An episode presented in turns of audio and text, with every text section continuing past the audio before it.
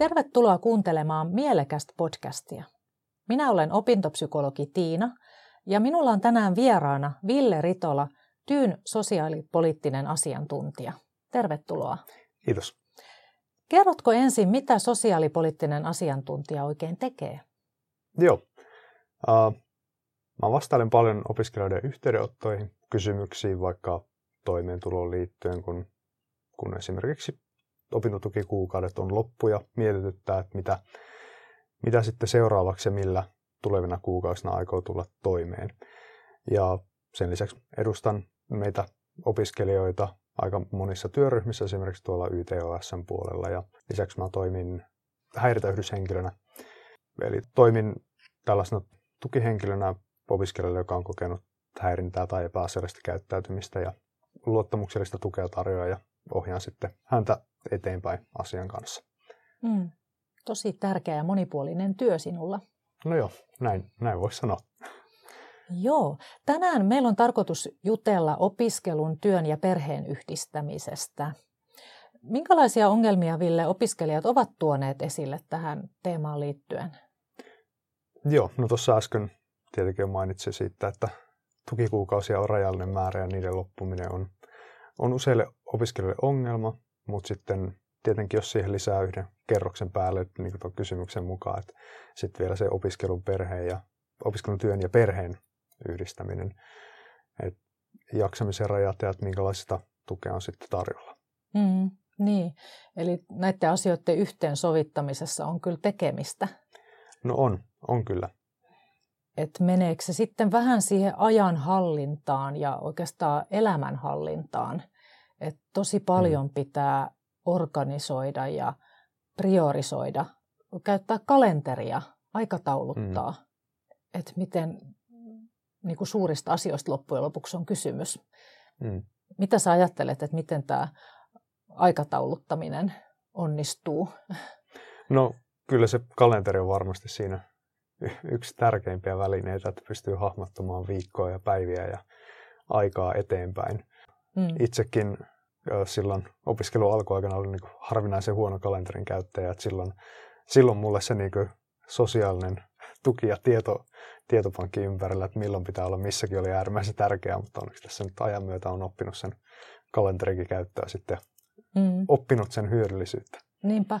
No silloin kun niitä kalenteroi ja yrittää aikatauluttaa, niin sitten täytyy tietysti jotenkin ensin hahmottaa, että miten paljon aikaa mihinkin menee. Että jos on tosiaan kysymys, että on ne opinnot siinä, vaikka täyspäiväiset opinnot tai vaikka ei olisikaan, niin aika paljon siihen varmaan menee aikaa. Ja sitten se työ, että onko sitten osa-aikatyö tai kuinka monta tuntia viikossa tekee. Niin. Ne saattaa vaihdella varmaan monella. Ja sitten jos on vielä sitä perhettä, niin mitä kaikkea asioita siihen perheeseen liittyy. Ihan tietysti arkeen, kaikki kotityöt ja tällaiset, mutta jos on pieniä lapsia, heillä on hoidot ja harrastukset tai koulunkäynti, tällaisia asioita, niin kyllä siinä on hirveästi liikkuvia osia. No on todellakin. Ja itse vielä, ainakin toistaiseksi näin perheet, mä en ole sitä kaikkia puolia nähnytkään, mutta kuitenkin ymmärtänyt sen, että sitten vaikka lasten sairastuminen ja muu muokkaa sitten heti aikatauluja paljon, että työ- ja opiskelun yhteensovittamista, niin tietenkin se, että paljon ne opinnot vie tosiaan aikaa täyspäivästä, paljon ne vie aikaa sitten sen niin kuin varsinaisten luentojen tai seminaarien ulkopuolella. Ja sitten siihen vielä ne työt ja se osa-aikainen työ siinä sivussa voi olla hyvinkin sellaista, että aika nopealla varoitusajalla sitten kutsutaan opiskelijatöihin ja pystyykö niistä sitten kieltäytymään, että on siinä paljon haasteita. Niin. Se varmaan helpottaa, tai ehkä voi helpottaa, että jos tohtii puhua näistä asioista, että esimerkiksi opiskelukavereille kertoo, että mulla on nyt meneillään tällaista, tai mulla on kiireiset työviikot, tai perheessä on jotain actionia meneillään, tai lapsi on sairas tai muuta, että voisiko saada sit sitä ymmärrystä ja joustoa. Ja tämä varmaan sitten voi olla myös toisinpäin, että jos työnantajalle tai esihenkilölle uskaltaa ja tohtii kertoa tällaisista haasteista, niin voi ehkä saada ymmärrystä ja tukea sitten sieltäkin puolelta. Joo, on kyllä samaa mieltä. Ja tosiaan meilläkin, vaikka Tyyssä on kuitenkin työntekijöitä ja ollut hallituslaisia, joilla on lapsia ja jotenkin tuntuu, että se, että ilmapiiri on sellainen, että se hyväksyy ja sallii sen, että on myös muita asioita, jotka vaikuttaa elämään ja ehkä niin just sen hetkiseen työkykyyn ja mahdollisuuden keskittyä asioita, niin kun niistä puhutaan ääneen ja todetaan, että okei, no nyt täytyy sitten soveltaa tämän asian kanssa. Niinpä, joo. Et voi vaan kuvitella, mitä se on, että jos vie vaikka samalla lasta päiväkotiin ja sitten pitää palauttaa jotain esseitä tai tehtävää ja sitten on ryhmätyö iltapäivällä tulossa, että ryhmätyön muut opiskelukaverit kyselevät, että miksi et sä nyt voit tulla ja eikö me voida tavata vaikka kello 16 tai 17 ja se on just se kelloaika, kun lapsi pitää hakea päiväkodista esimerkiksi. Et siinä voi olla paljon, mitä pitää sovittaa. Niin, kyllä. Ja tietysti sen perheellisen opiskelijan vastuulla kuitenkin olisi vähän kertoa se, että valottaa vähän sitä tilannetta, johon ei välttämättä kuitenkaan moni sitten pysty niin kuin ulkopuolelta heti ymmärtämään, että ai niin, se tietenkin se tarkoittaa tämmöisiä asioita. Kyllä, että päiväkodista on haettava se lapsi pois joka päivä. Niin, kyllä. Että ei voi ajatella, että mä nyt menen vasta puolen tunnin päästä, jos päiväkotiin menee kiinni. Siitä tulee sitten omat ongelmansa sen jälkeen. No, joo. Eli se kalenterointi ja aikatauluttaminen nousee arvoon korkeaan kyllä. Sitten joutuu jostain varmasti tinkimään. Ei ehkä pysty saavuttamaan kaikkea ihan samassa ajassa kuin joku, jolla ei ole perhettä tai ehkä ei käy työssä. Mitä sä luulet, että tapahtuisiko niin usein, että opinnot pitkittyy sen takia, että on näitä muita haasteita elämässä? No kyllä mä uskon, että se on erittäin potentiaalinen asia, joka pitkittää opintoja. Oletteko te ylioppilaskunnassa tehnyt selvityksiä näistä asioista? Joo, itse asiassa ihan tuossa viime vuoden lopulla lokakuussa me teetettiin 4 muun ylioppilaskunnan kanssa tällainen toimeentuloselvitys, jossa kysyttiin opiskelijoiden toimeentulosta, asumisesta ja tietysti opintotuesta ja työssäkäynnistä ynnä muusta.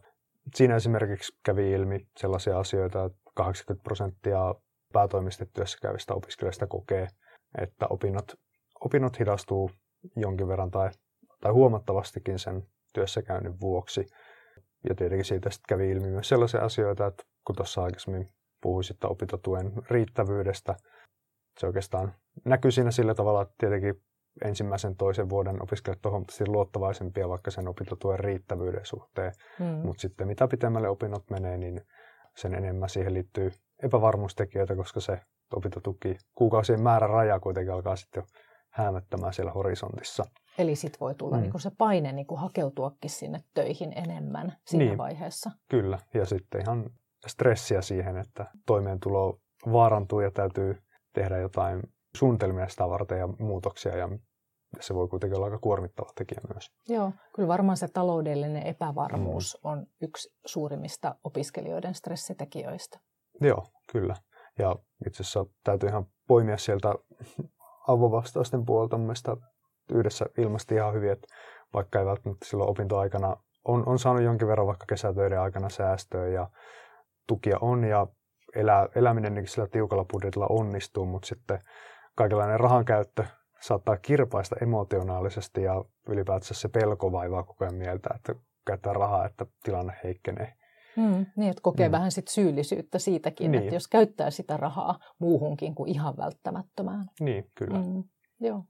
Täytyy tässä yhteydessä mainita myös tuo Mielen päällä mielenterveyskysely ja sen raportti, joka myös viime keväänä teetettiin ja syksyllä siitä saatiin tulokset. Ja siellä itseni ainakin ilahdutti näissä tukipalveluissa, että opiskelijat tunnistaa aika hyvin omaopettajia, opettajatuutoreita, vastuuopettajia sellaisiksi tahoiksi, keneltä voi hakea tukea itse opintoihin, mutta toivoisin myös, että pystyy avautumaan vähän muusta tilanteesta. Ja meillähän on siihen henkilökuntaa myös koulutettu, että opetellaan ottamaan asioita puheeksi siellä sitten kohtaamisissa opiskelijoiden kanssa.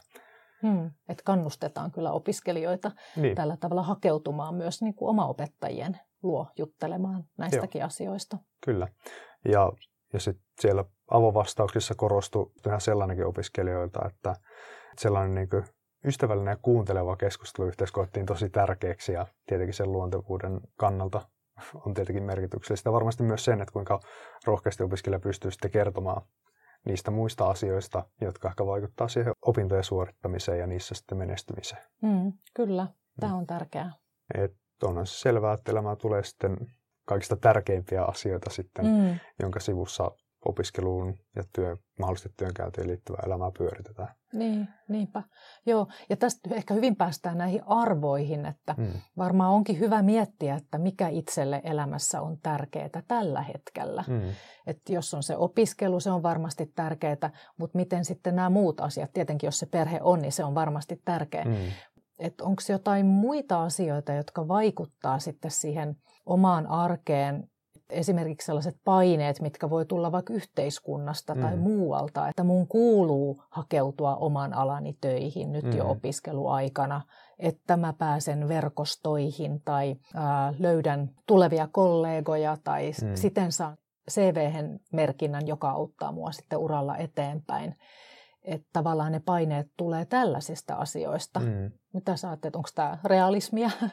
No siis kyllä mä tunnistan noita ajatuksia, en niinkään itseessäni, mutta niin kuin ympärillä.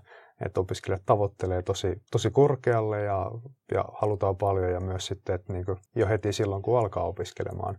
Että liittyykö siihen sitten tietenkin se oma motivaatio, mutta jonkin verran myös sellaiset oletukset, mitä ulkopuolelta tulisi. Että et pitää olla jonkinlainen status, kun opiskelee vaikka jotain tiettyä alaa ja pitäisi tienata heti opintojen alussa vaikka tosi paljon, mutta realiteetit onkin sitten opintotuen ja opintolaina ja asumistuen ja mahdollisten osa-aikaisten sivutulojen kanssa, niin se ei olekaan sitten ihan sitä. Joo, kyllä.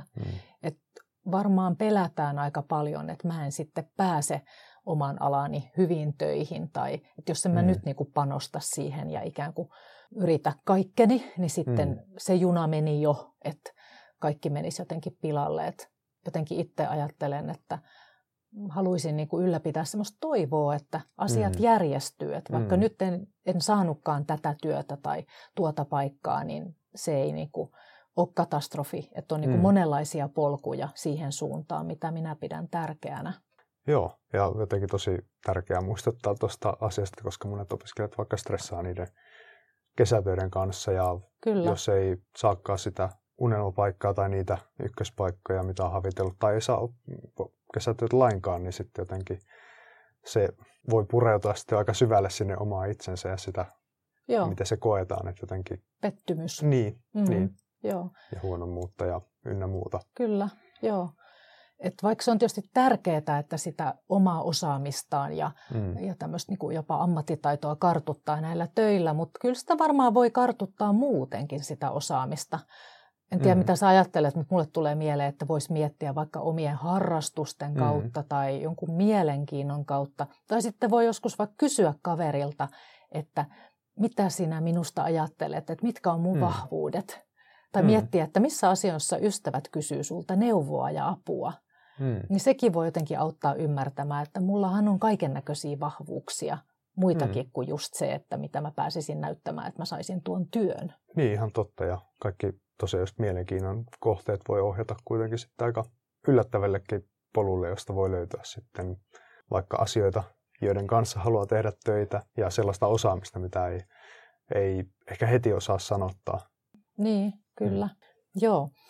Sitä mä mietin kanssa, että sitä joustavuutta vielä sitten, että joustavuutta noissa ajatuksissa ja uskomuksissa, että miten on niinku ajatellut, että asioiden pitää mennä. Mutta sitten varmaan joutuu aika paljon sitä joustavuutta käyttämään siinä arjessa, että voiko tehdä niinku muutoksia. Että jossain kohdassa on ollutkin ok käydä vaikka töissä paljon tai monta tuntia viikossa, mutta sitten tulee joku nivelvaihe opinnoissa, vaikka joku kandin kirjoittaminen tai gradun kirjoittaminen, joka viekin sitten eri tavalla resursseja.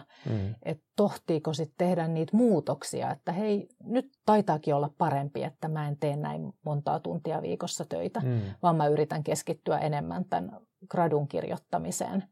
Vai ajatteleeko, että mun täytyy nyt niin kuin samalla tavalla jatkaa kuin ennenkin? Niin, tuo onkin hyvä kysymys.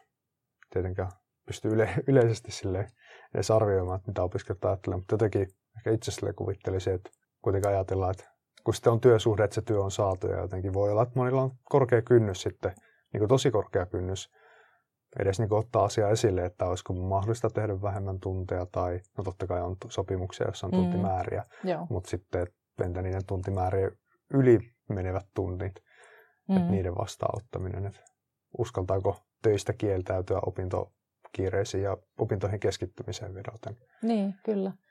Vai päästäänkö siitä taas siihen, että jos mä kieltäydyn, niin sit musta ajatellaan, että onpa toi kiittämätön, kun ei ota vastaan näitä annettuja töitä tai että ei olekaan sit sitoutunut niin kuin jotenkin tekemään töitä tai sille omalle alalle.